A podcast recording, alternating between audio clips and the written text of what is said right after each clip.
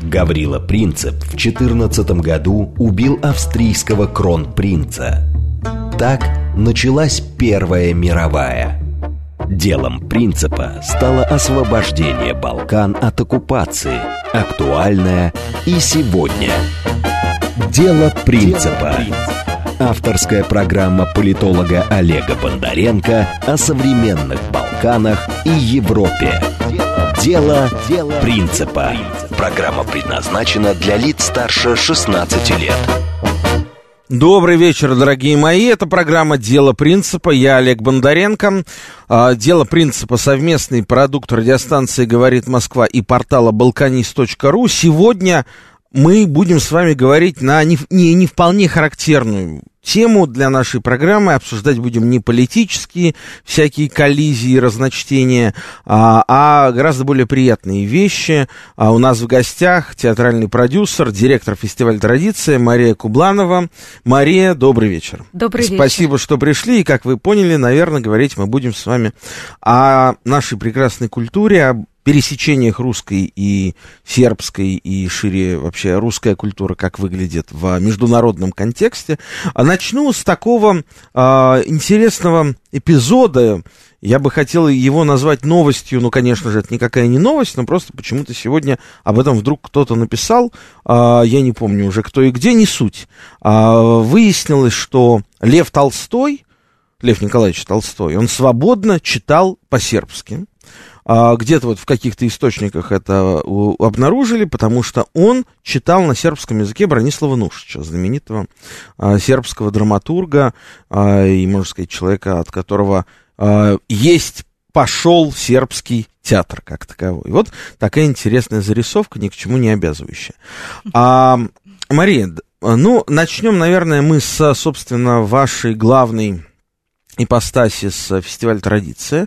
Фестиваль «Традиция» проходит уже, кажется, в седьмой раз. На этих выходных он состоится в усадьбе Захарова, можно ее назвать московской усадьбой Александра Сергеевича Пушкина, и это будет 20 августа в эту субботу. Я, пользуясь случаем, приглашаю всех на наш балканский уголок в 3 часа дня, в 15:00, в эту усадьбу Захарова 20 августа, в эту субботу. Мы будем говорить о Сербии как православном портале в Европу. Таком, но не только, конечно же, не только православном портале, не только Сербии, но будем говорить в целом о Балканах. Мария, давайте начнем с того, что такое фестиваль «Традиция», кто его придумал, как он появился, зачем он нужен. Мне кажется, название фестиваля «Традиция» говорит, наверное, само за себя. Да? Придумали его писатель Захар Прилепин и продюсер, режиссер Эдуард Бояков. Придумали и проводим мы его уже в течение 7 лет, традиционно в усадьбе Захарова, куда, собственно говоря, Пушкин приехал в 4-летнем возрасте, не зная ни слова по-русски. Говорить он мог только на французском языке в этот момент. Это к вопросу о Толстом и сербском языке. И там его та самая Арина Родионовна учила русскому языку. Традиция — фестиваль для всей семьи.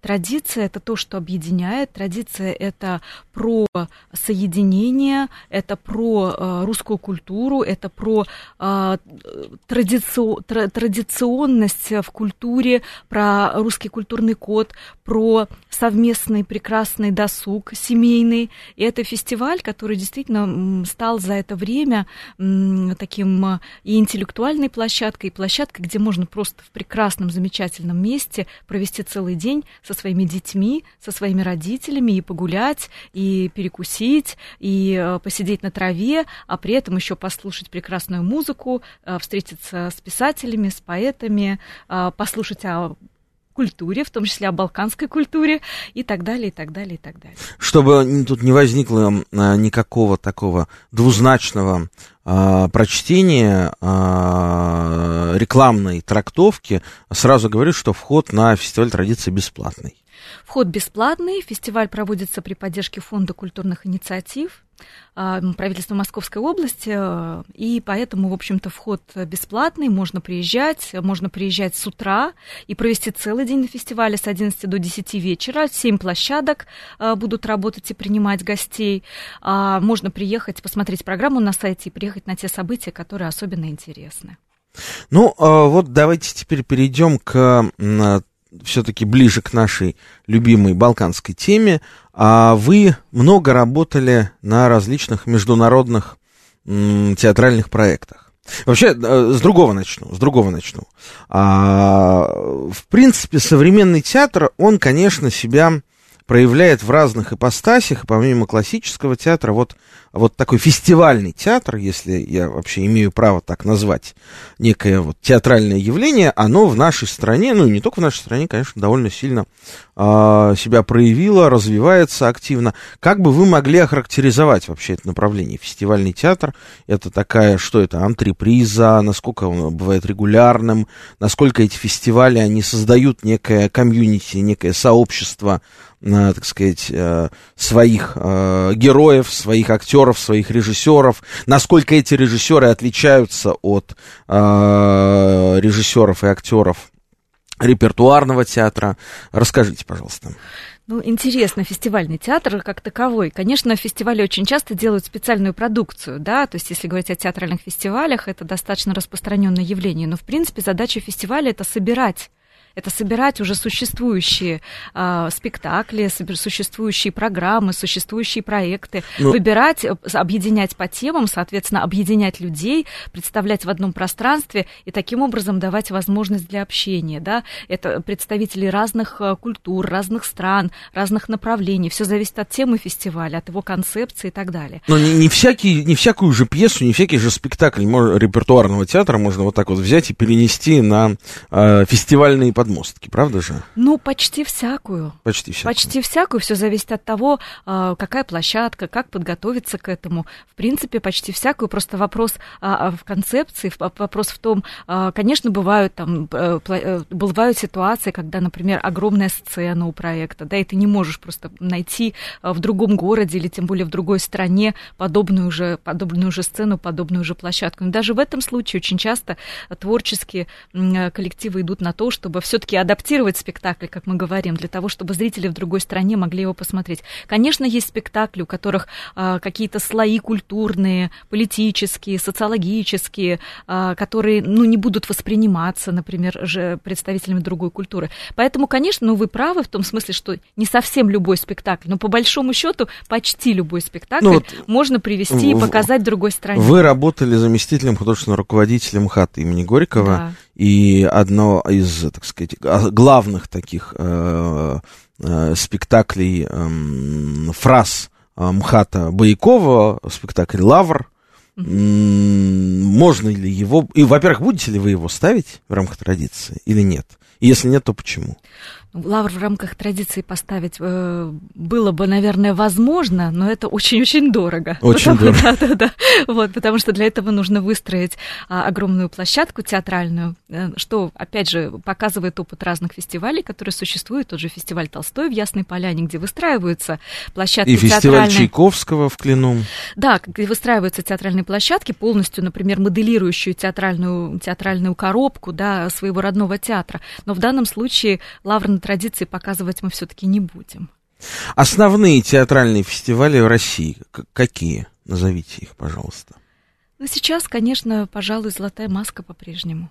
По-прежнему «Золотая маска». А из региональных? Фестиваль. Из региональных, пожалуй, Дягилевский фестиваль в Перми. Такой музыкальный фестиваль. У него прежде всего музыкальная, конечно, составляющая. Платоновский фестиваль в Воронеже. Угу. Два таких крупных региональных фестиваля. Возвращаясь к нашим сербам, вы привозили в город Железноводск Амира Кустурицу, его нон-смокинг оркестра. А в рамках какого фестиваля, что это было? Это был фестиваль международный, кинофестиваль. У него было название «Герои. Время». Проходил он в 2019 году на Кавказских минеральных водах в Железноводске. Был потрясающий совершенно фестиваль, 10 дней, программа документального кино, художественного кино, программа сценариев, больше 120 тысяч зрителей. В результате приехал на фестиваль. Одним из почетных гостей был как раз Амир Кустурица и его No Smoking Orchestra. И мы тогда играли его концерт на главной площади Железноводска, около Пушкинской галереи. Пришло, мне кажется, 2020 зрителей. Это было такое очень мощное, очень яркое, очень веселое событие. Но он, конечно, себя проявлял и продолжает проявлять и как музыкант, и как кинорежиссер, а теперь еще, по крайней мере, анонсировал себя как театральный режиссер в России. Как раз аккурат в начале года было объявлено о том, что он по одной версии станет главным директором. Или как это у них называется? Главный режиссер Театра Российской Армии. Но потом он все-таки поправил, что я не буду главным режиссером, я бы хотел поставить 3 спектакля в Театре Российской Армии. Пока, я так понимаю, он еще ничего не поставил, это все только-только ожидается. Ну, а вот как вы видите, какие там, может быть, нашей стране не хватает каких-то фестивалей, особенно сейчас, когда мы стали в глазах всего мира, ну, не всего мира, но части этого бывшего всего мира, такой страной-изгоем, да, может быть, нам очень не хватает той части Европы, которая как раз так не считает, которая осталась нам симпатичной, и которая остались мы симпатичны, имею в виду Балканы.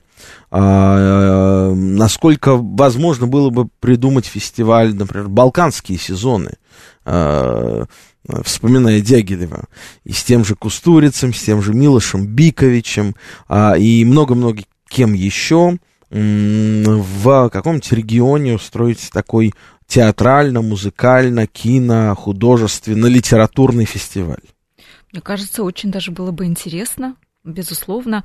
Но эту тему как никто не развивает. Все равно всегда дело в инициативе. Угу. Продюсерская инициатива вершит все на свете. Главный мировой театральный фестиваль — это шотландский Эдинбургский фестиваль. Эдинбургский театральный фестиваль, крупнейший, безусловно, он достаточно долго идет, и вот этот небольшой город, прекрасный, красивейший, исторический, превращается в пространство, где театр везде, это разные формы, это и акробатический театр, это и драматический театр, музыкальный, официальная программа, неофициальная, огромная-огромная сетка мероприятий, и люди со всего мира приезжают и погружаются, ныряют в пространство этого театрального фестиваля для того, чтобы вот сформировать свое впечатление о театре в моменте здесь, сейчас. Это один из моих любимых фестивалей, в принципе, потому что мне очень нравится, как преображаются города. В этом смысле мне очень тоже было интересно работать в Железноводске, потому что это совсем небольшой город. И когда мы там делали кинофестиваль, это, с одной стороны, было сопряжено с огромным количеством сложностей, связанных с инфраструктурой, да, потому что много гостей, много зрителей, а с другой стороны, ты видишь, как город просто расцветает на твоих глазах и становится одним большим пространством фестиваля. И вот в Эдинбурге, ну, Эдинбург, конечно, значительно больше, чем Железноводск, не будем сравнивать, но, тем не менее, это тоже город сравнительно небольшой в своей центральной части, и когда он превращается в такое настоящее, живое, дышащее театральное пространство – это невероятная энергия, невероятная просто. А не могу не спросить, в рамках импортозамещения у нас что-нибудь вообще близко подобное есть или нет? Фестиваль театральный, который бы так преображал город, пожалуй, пока нет. Даже пожалуй, вот пока нет. Опционально какой-то вот такой фестиваль, который мог бы претендовать на такой статус. Пока нет.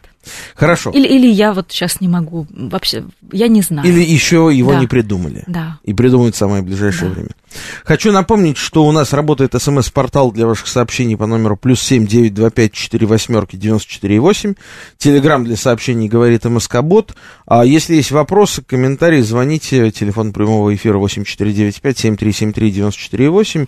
А если вы нас хотите не только слышать, но и видеть, то вы можете найти несколько видеохостингов, в том числе YouTube, мы снова там появились, а также, где мы еще есть, напомните, в «Одноклассниках», и во «ВКонтакте», и вот, в общем, везде. Но в общем, на YouTube мы снова есть, «Говорит Москва». Заходите и увидите нашу прекрасную гостью Марию Кубланову, директора фестиваля «Традиции». Продолжим. А кто из сербов у вас выступал? Будет выступать? Кого вы хотели пригласить, не смогли? Насколько вообще все-таки наша культурная интеграция достаточна или недостаточна? Культурная интеграция – это скорее диалог, да, это диалог, такой вот разговор, беседа, объединение в одном пространстве. Конечно, очень всегда интересно работать с тем же Кустурицей, я думаю, что мы будем продолжать сотрудничество. Посмотрим, дай бог, и с Бреговичем удастся тоже поработать. В моем пространстве пока еще этого не случилось ни разу, но я думаю, что... это вполне возможно. Мы очень много работали с сербскими детскими театрами. Мы делали в свое время прекрасный фестиваль «Большая перемена», посвященный театру для детей. И в Сербии очень интересный кукольный театр. Вообще традиция кукольного театра очень развита, и мы много с разными сербскими коллективами работали, сотрудничали, приглашали их на фестиваль. И я думаю, что вот эти контакты, эти связи, они будут продолжаться. Поэтому очень на самом деле интересно, и я думаю, что это пространство, оно может развиваться. Ну, и тут не могу не вспомнить, конечно, про человека, которого уже нет, к сожалению, в живых, Драгона Клайча, потрясающего совершенно исследователя, выходца из Сербии, который жил в Голландии, возглавлял институт театра в Нидерландах. Это был крупнейший совершенно институт, который определял театральную политику во всем мире, пожалуй, не только в Нидерландах, где он, собственно говоря, функционировал. Он очень долго выстраивал основные темы, основные ракурсы исследования культурной среды, театральной среды. И, конечно, это был потрясающий совершенно человек, энциклопедически образованный, и когда и я с ним не так много имела счастье общаться, но это всегда было очень глубоко, и это я всегда вспоминаю иногда в каких-то сложных ситуациях, связанных с культурными решениями или с культурными стратегиями, я думаю, задаю себе вопрос, а что бы сказал Драгон? Вот, и все-таки какое-то иногда решение приходит таким образом. Поэтому вот в моей жизни, получается, была роль. Сербская роль, сербский след оставлен. Но вот как интересно можно провести параллели. Многие известные сербы, оставаясь сербами, состоялись не в Сербии, за пределами этой страны. Драгош Калаич не исключение, и можно вспомнить того же самого упомянутого вами бывшего друга Кустурицы. Брегович. Да, конечно, Горана Бреговича, да. Который давно и безвозвратно живет в Париже. Есть такой феномен. Можно провести параллель, что когда-то вообще-то и Сербия оказалась страной, приютившей огромное количество русских деятелей культуры, науки. Случилось это, конечно, после революции, по итогам гражданской войны, и мы об этом неоднократно говорили с вами, но я не устаю об этом повторять. Целые отрасли науки, искусства в тогда Югославии, в королевстве Югославии, появились благодаря русским эмигрантам. Балета не было, например, в Югославии, его привезли русские. А вот у нас есть, кстати, телефонный звонок, давайте его примем. Нет, не дозвонились. Перезванивайте.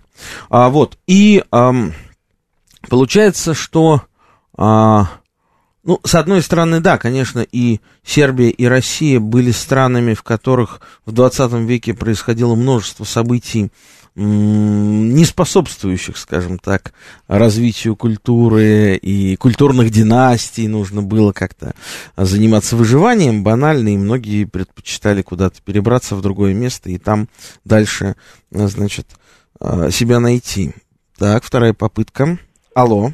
Добрый вечер. Марина Николаевна, здравствуйте, слушаем вас. Да, добрый вечер. Вы знаете, у меня вопрос к вашей гости. Вот слово «фестиваль», когда оно произносится и слышится, да, кем-то, настраивает человека на приятное, на ожидание приятного времяпрепровождения, такого хорошего, позитивного эмоционального настроя и так далее. Но дело в том, что у вас вот фестиваль имеет название «Традиция». Это к чему-то обязывает. Ну, мне так, по крайней мере, показалось. И вот поэтому связать им вопрос. А в этой связи, вот тот фестиваль, который вы сейчас, о котором вы сейчас говорите, «Традиция», он какую традицию, в общем-то, будет обыгрывать? Сугубо театральную или какие-то, или какую-то традиционность в общественной жизни, которая, вот, значит, показана с помощью театрального искусства? Вот понятна разница, да, какую я хочу высветить? То есть традицию жизни общества, да, сербского, русского, православного, скажем так, которая передается способом театрального искусства, да, специфическим. Или же просто традиция театрального искусства как такового. Вот, спасибо. Спасибо. Спасибо большое. Но я немножечко расскажу просто про структуру программы фестиваля. Это не театральный фестиваль.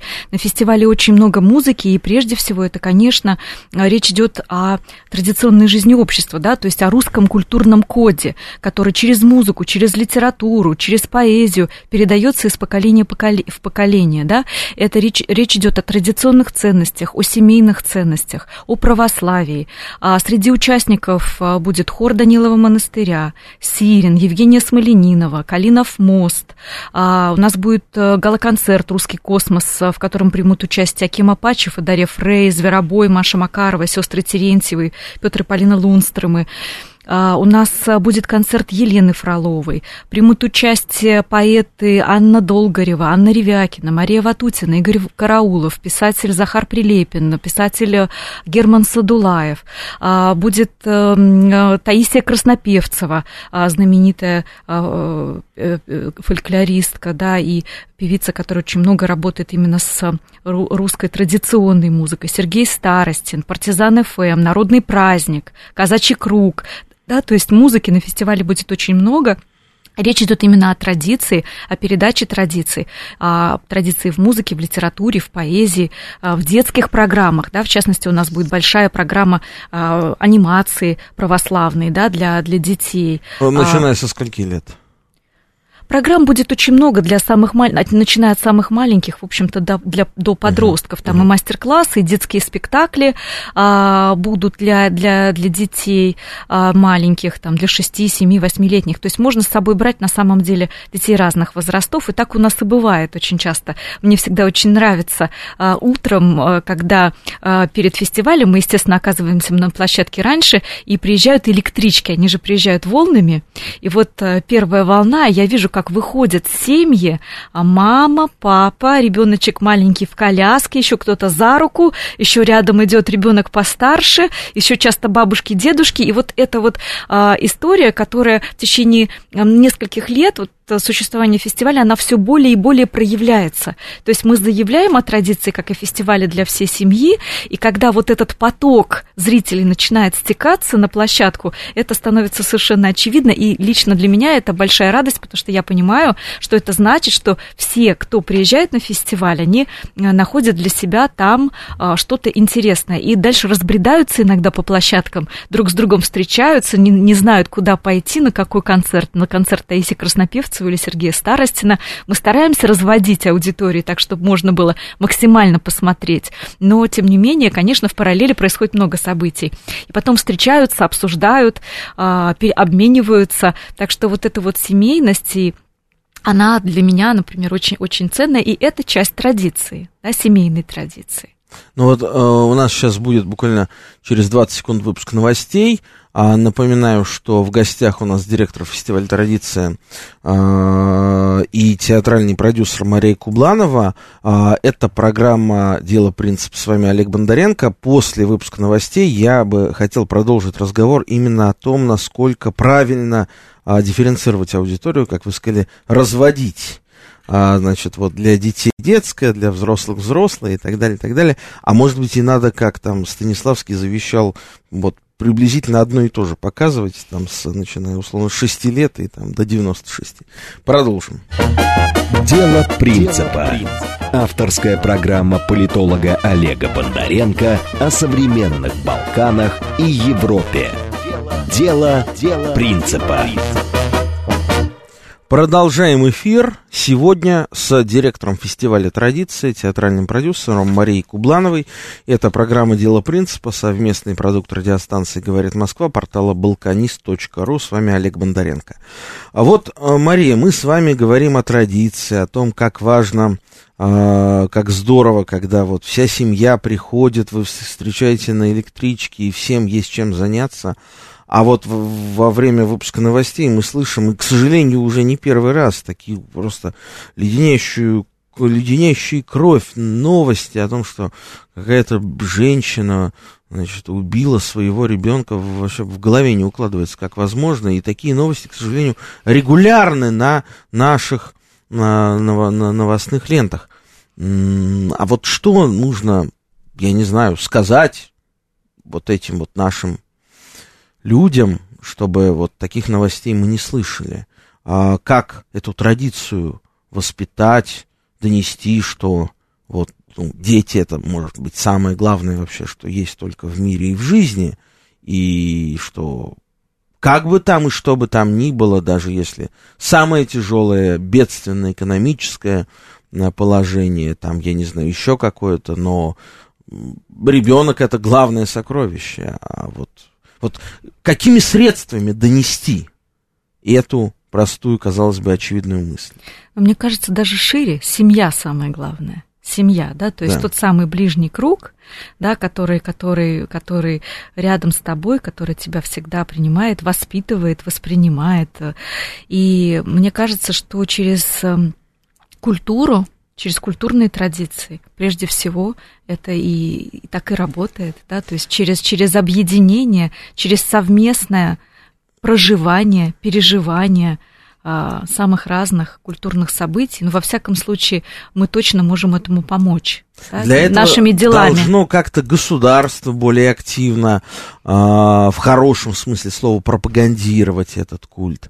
Или просто нужно, я не знаю, создавать такой как бы бренд семьи, модной семьи, да? Что, на ваш взгляд? Конечно же, тему культурной политики никто не отменял. Тему культурной политики никто не отменял. Кто ее делает? Кто ее делает? Государство, конечно, государство, безусловно. Культурная политика — это прерогатива государства. Дальше она, конечно, может ее выстраивать самыми разными способами.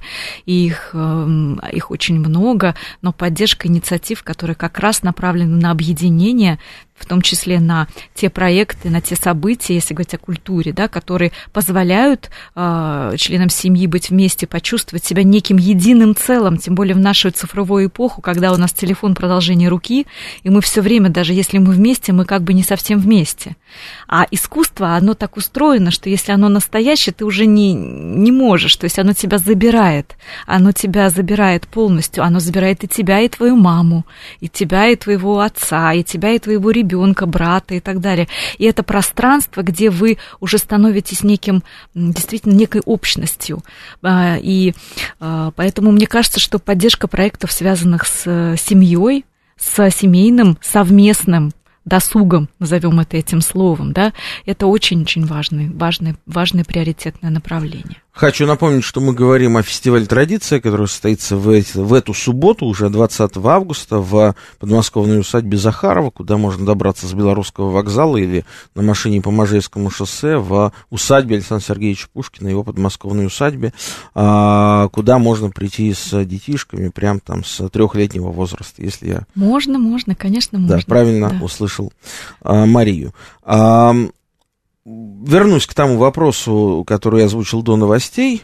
В принципе, весь мир, и культура не исключение, живет в эпоху постмодерна. Некоторые считают, что она закончилась, некоторые считают, что она продолжается, там, неважно.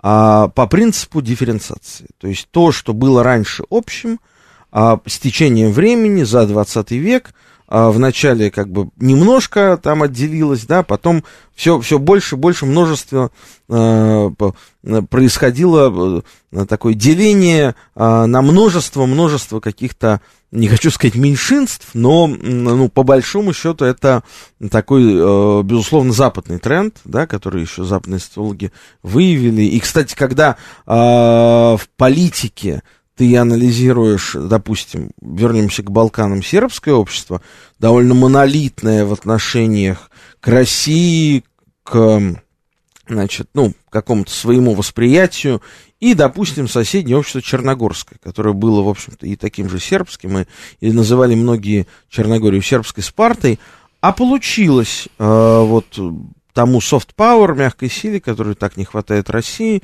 западной, софт-пауэр с Черногорией сделать из вот этого недавнего в прошлом сербского большинства сообщества меньшинств разных. Ну, там, я сейчас говорю не в сексуальном или национальном плане, а в плане там каких-то идеологических, политических предпочтений и так далее, и так далее. И, конечно, вот это сродни тому, что происходит во всем мире, да, что вот ты, значит, ребенок, как вот там до 3 лет, ты должен смотреть вот этот мультик, ты ребенок до 6 лет, ты должен смотреть уже этот мультик, если тебе 12 лет, ты должен смотреть 3-й, там, 15 лет 4-й и так далее.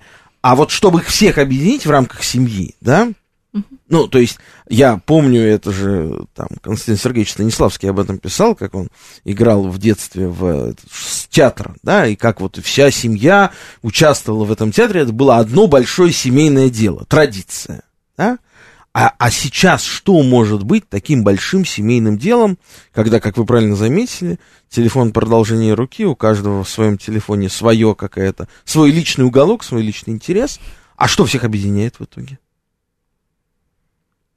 Искусство, культура, церковь, как минимум. Хорошо. Традиция, да, в широком смысле. Традиция. Да. Церковь. Значит, вот фестиваль, традиция позиционируется как фестиваль православный, с акцентом на, так сказать, православную. Что вы вкладываете и что вообще для вас, как для организатора этого фестиваля, православное содержание, да, что оно несет с точки зрения традиции, какую роль она играет, на ваш взгляд? Здесь, конечно же, у нас есть всегда среди участников фестиваля православная составляющая, для нас это важно, но это важно для нас именно с точки зрения традиции, потому что если говорить о русском культурном коде, то православие является, безусловно, одной из важнейших составляющих русского культурного кода, что не означает, что мы не ждем на нашем фестивале представителей самых разных национальностей, и что у нас не может быть лекции, посвященной мусульманской культуре, или концерта каких-нибудь потрясающих музыкантов из Дагестана, и так далее. Да, да, то есть, соответственно, будет рассказывать про северокавказские адаты. Да, да, абсолютно. То есть речь идет именно о традиции, о православии как о части русского культурного кода, который передается из поколения в поколение, и покуда мы живем на этой земле, так оно и будет, да. Поэтому здесь в этом идея, в этом смысл, и поэтому для нас очень важно, чтобы эта составляющая на фестивале, безусловно, была. Я хочу продолжить вашу мысль немножечко про детей, потому что тот же Константин Сергеевич Станиславский, о котором мы сегодня уже несколько раз вспоминали, говорил, если говорить про театр, что для детей нужно играть так же, как для взрослых, только гораздо лучше, тоньше, культурнее и совершеннее. И действительно опыт показывает, что если это интересное событие для детей, будь то спектакль, будь то концерт, будь то лекция, мультфильм, то взрослым на самом деле не менее интересно, чем детям этот спектакль смотреть. То есть на самом деле я с вами полностью согласна, что вот эта возможность для того, чтобы вся семья собралась вместе, это очень-очень важно. И когда я говорила о том, что мы чуть-чуть разводим события в программе, мы как раз и даем возможность тем людям, которым интересна та или иная тема, переходить с одной площадки на другую, потому что фестиваль – это всегда избыточность, да, вспоминаем, да, конечно, этимологию, конечно, слова «фестиваль», «фейст», да, то есть это, ну, такое пиршество, большое изобилие событий, да, ты не можешь посмотреть все, практически это невозможно, но мы стараемся сделать так, чтобы не было конфликта между концертом хора Данилова монастыря и выступлением, например, Сирина, да, или Таисии Краснопевцевой, потому что аудитория обязательно захочет посмотреть и то, и другое, и действительно и с детьми, и с представителями старшего поколения. У нас есть звонок. Ростислав, здравствуйте, говорите, вы в эфире. Добрый вечер. У меня два вопроса. Первый, вот если говорить про Белград как город для гастролей, я вот не вспомню репортажей про шумные гастроли там, ну, например, Московского театра сатиры. Интересно, какие московские театры бывали там на гастролях за последние 40 лет? И второй, вот так же, как сербская политическая структура не похожа на строгую российскую, что я даже думаю, что лучше там слово «фапсине» для конфиденциальности переговоров с Москвой. Вопрос, а в чем разница вот в культурной политике, там, Минкульт или что там? Я думаю, там нет звания народа артист Сербии или заслуженный, и там, наверное, более свободный театр, и культура вообще так более бесцензурная. Как вы думаете? Спасибо. Спасибо, Ростислав. Сложный вопрос, вы мне задачку задали. Какие московские театры были в Белграде за 40 лет? Я боюсь, что я вам не отвечу на этот вопрос. Давайте начнем с того, что, в принципе, драматический театр вряд ли может гастролировать в среде нерусскоязычной. Почему? Может, конечно, может, безусловно, это вопрос грамотного перевода. Если есть диаспора. Почему? Вопрос грамотного перевода, вопрос и неоднократно, поскольку мы, естественно, очень многие наши фестивали были международными. То есть что, идет подстрочник, как опера? Разные очень могут быть форматы, может быть перевод синхронный. Для этого нужны наушники. В наушники, да, можно делать перевод в наушники. Может быть подстрочник, титры. Достаточно часто титруется. Все зависит от материи спектакля, какой он. Если очень много текста, то, как правило, лучше делать синхронный перевод. Если он такой, скорее, музыкальный-визуальный, да, такой, то лучше не нарушать вот эту материю спектакля и делать титры. Если это детские спектакли, то по нашему опыту где-то с 6 лет уже дети даже с удовольствием работают с наушниками, им нравится, им кажется, что они еще в какой-то увлекательной игре оказываются, когда у них помимо того, что на сцене происходит, еще в ухе голос говорит и объясняет, что. Но, с другой стороны, для самых маленьких спектаклей тоже можно привозить и показывать на неродном языке, просто каждый раз адаптация. У нас было много случаев, когда мы, например, просили русского актера рассказать историю перед спектаклем, а дальше уже актеры играли на своем родном языке, взаимодействуя с аудиторией через язык жестов, через язык пластики, через взгляд, через другие формы взаимодействия, да, которые не предполагают того, что ты понимаешь каждое слово. Ведь спектакль можно смотреть. Мы когда ты готовишь фестиваль и составляешь программу, тебе приходится смотреть спектакли на языке, который ты совершенно не понимаешь. Ты его, тем не менее, воспринимаешь как некое целое и начинаешь размышлять, а как его показать, а как его предъявить, как его представить. Но в этом смысле, конечно, наиболее универсальный язык – это язык музыкального театра, пластического театра. Но, тем не менее, я считаю, что драматический театр вполне может быть интересен зрителям. Перенесен на иноязычные подмостки. Да. Это, вы знаете, для меня это такая, ну не то чтобы новость, но я так не предполагал, что настолько это вообще может быть реализуемо легко. А что касается сербского театра, здесь югославского, если позволит Мария, я свои 5 копеек вставлю. Я буду благодарна. Дело в том, что, во-первых, давайте скажем честно, война и период очень такой турбулентный, тяжелый для стран бывшей Югославии, в частности Сербии, он очень сильно вымыл всю культурную среду из этой страны. Была, конечно, традиция, мы уже об этом говорили, что именно русские эмигранты привезли в Сербию балет, и он пошел дальше уже самостоятельно, там не только балет, и другие искусства театральные, и они существовали, есть, конечно, знаменитые, если говорить про драматический театр, знаменитый тот же Бранислав Нушич и там много кто еще. В югославское время, позднее югославское время, театры исполняли функцию, как театр на Таганке, Любимовский. Это была приблизительно такая история для большинства белградских театров, которые играли свой репертуар. По сути, это был политический репертуар, а потом, когда уже все, Югославия рухнула, цензуры не стало, это все ушло еще в другую такую степь, когда приходил, я сейчас не буду называть фамилий, известные актеры выходили на сцену, например, играли Гамлета. Он приходит на сцену, и перед тем, как начать играть Гамлета, или в процессе. У него есть вставная новелла про то, как он относится к Америке. Или, значит, как он, что он думает про Милошевича. И это было, сказать, что это там классический репертуарный театр, конечно, нет. Конечно, давно нет совершенно, абсолютно.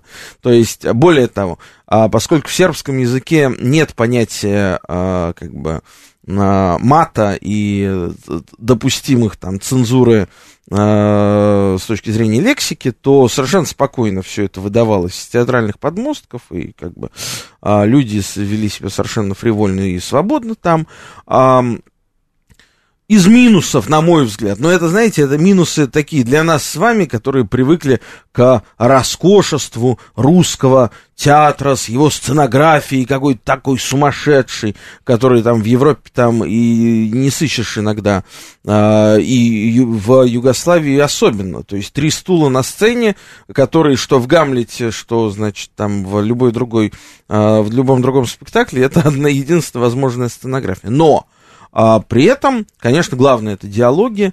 Насколько эти диалоги, они переводимы, я представил себе там перевести какую-нибудь известный сербский спектакль, пьесу под строчником на русский, далеко не много потеряется смысла, потому что... Культурный контекст потеряется. Конечно, да, это нужно объяснять, это нужно вникать и так далее, и так далее. Нынешний сербский театр, на мой субъективный взгляд, конечно, он такой очень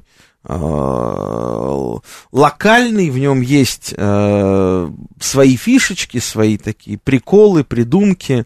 Это касается, в первую очередь, белградских, некоторых белградских театров, некоторых театров в Нови Саде. Но это такая история, разговорная история, да, не классического репертуарного театра. Напоминаю, что у нас работает СМС-портал для ваших сообщений по номеру +7 925 48 94 8. Телеграм для сообщений говорит МСК-бот. Если хотите, звоните, задавайте вопросы, комментируйте по номеру +7 495 737 394 8.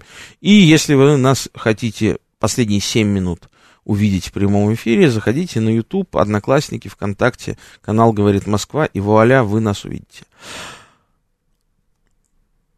Не хочу у вас, отнимать это время оставшееся. Вот я затронул тему сценографии и вообще отличия русского театра от европейского, драматического, в первую очередь. Почему такое разительное отличие? К сегодняшнему дню оно есть. Или его нет, и я ошибаюсь. Здесь надо сказать о том, что театральная традиция европейская, она тоже очень разная, в зависимости от страны, от культуры, и тоже есть и традиция музыкального театра с такими же роскошными декорациями, как у нас. Но, безусловно, русский репертуарный театр – это некое явление. Русский репертуарный театр – это безусловное явление, которое имеет очень серьезную государственную поддержку. Театр-дом, труппа, люди, которые по 40 лет, по 50 лет служат в театре. И это некая такая очень большая традиция, которая укоренена в российской истории, и это некое явление, которое, безусловно, имеет русское лицо, да, это традиция, и до сих пор государство очень серьезно поддерживает русский театр, и далеко не все европейские театры могут похвастаться таким объемом поддержки.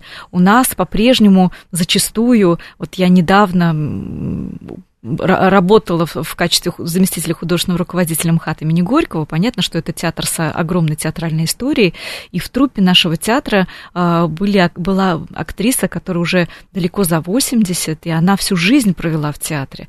И, например, был спектакль «Синяя птица», знаменитый, единственный спектакль Станиславского, сохранившийся, живой, да, который никогда не уходил со сцены, которому больше 100 лет.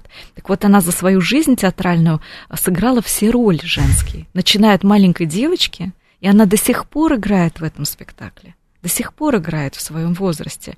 И эта история, когда человек, он всю свою жизнь проживает в театре, она, безусловно, уникальна для России. И это связано с традицией, и в том числе с поддержкой государства, да, и это дает возможности театрам и на богатство декораций, в частности. И плюс, естественно, есть эта художественная традиция. Но, с другой стороны, в России, безусловно, есть и театр минимальных средств. минимальных декораций, документальный театр. Театр, где тоже два стула, и это не менее сильный спектакль, чем театр, где на сцене построен целый город, потому что когда у тебя два стула и два актера и мощный текст, и ты заслушиваешься, и ты погружаешься в реальность благодаря мастерству актера, поэтому театр очень разнообразен. В России, да и в Европе тоже он очень разнообразен. А у вас на фестивале будут, например, вот встреча артисты на Донбассе, да. Ведущие Захар Прилепин и Эдуард Бояков. Да. О чем это? И вообще, на ваш взгляд, вот мы уже почти скоро будем в состоянии полугода проведения специальной военной операции. А на Украине... Я немножко мониторю там ситуацию, там, надо отдать должное, за последние эти полгода случился культурное возрождение, культурный ренессанс. Mm-hmm. Естественно, там все как один, там вместе, против там, агрессора и так далее, и так далее. Огромное количество песен, клипов снято, музыки, там стихов написано. Ну, вот литературы меньше, и понятно, что там кино тем более, но видно, что там сейчас, конечно, заряд культурный очень мощный. У нас в России я не вижу такого. Безусловно, разобщенность огромная, и этот разговор как раз будет с артистами, которые были на Донбассе. И вот Эдуард Бояков и Захар Прилепин будут разговаривать с артистами, а артисты будут делиться своими мыслями, впечатлениями, ощущениями как раз о том, о чем вы говорите, да, о ситуации, о своем опыте, о своих ощущениях как художников, как артистов, как людей, которые ответственно относятся к своей профессии, к своей службе, потому что артист – это человек служивый. Да, да. Но здесь есть два прям противоположных подхода, один из которых гласит, что если ты там настоящий писатель, там настоящий режиссер, нужно подчеркнуть, ты не можешь, просто не можешь не поехать, не увидеть собственными глазами, не окунуться, не прочувствовать всю эту атмосферу, сколь бы ужасной она ни была, иначе ты, значит, закроешь глаза на что-то. Первая позиция, которую, в общем, многие деятели культуры разделяют и которые достойны уважения. Другая позиция, как говорится, пока звучат пушки, пока грохочут пушки, музы молчат. Вы какой позиции придерживаетесь и что на ваш взгляд, более адекватно нынешней ситуации? Жизнь должна продолжаться. И люди, они должны иметь возможность прикасаться к искусству, прикасаться к музыке, к поэзии. Но я сейчас не про людей, я про деятелей культуры прежде всего. А деятели культуры – это их ответственность. Готовы ли они, как деятели культуры, приехать и дать людям, которые живут на этой израненной земле, возможность быть частью культуры, испытать те эмоции, переживания, которые они могут принести своим творчеством? То есть это вопрос ответственности. А сколько, на ваш взгляд, должно пройти время именно с точки зрения культуры, с точки зрения залечивания ран культурой для того, чтобы вот эта боль, эта вот кровоточащая рана конфликта, она бы затянулась? Для этого смениться должно целое поколение, или не одно поколение, или нет, или это можно сделать за 5-10 лет? Я не историк и не провидец, конечно, но я думаю, что раны лечат, и переживание стихотворения, или концерта, или музыкального произведения, оно тебе даже в моменте может помочь. А что необходимо, чтобы эти раны затянулись в долгосрочной перспективе? Ну, пожалуй, я не имею права об этом говорить, я не знаю. Спасибо большое. У нас сегодня в гостях программы «Дело принципа» была Мария Кубланова, театральный продюсер и директор фестиваля «Традиция». Фестиваль «Традиция» состоится послезавтра, 20 августа, в усадьбе Захарова. Вход свободный, приходите, приезжайте. В том числе в 3 часа дня там будет моя лекция на тему «Сербский мир как православное окно в Европу». Вместе с коллегами будем об этом говорить. Не пожалейте, будет очень насыщенно и интересно. Это была программа «Дело принципа», совместный продукт радиостанции «Говорит Москва» и портала «Балканист.ру». Я Олег Бондаренко. Слушайте нас по четвергам в 9 вечера. Будьте счастливы. Всем пока.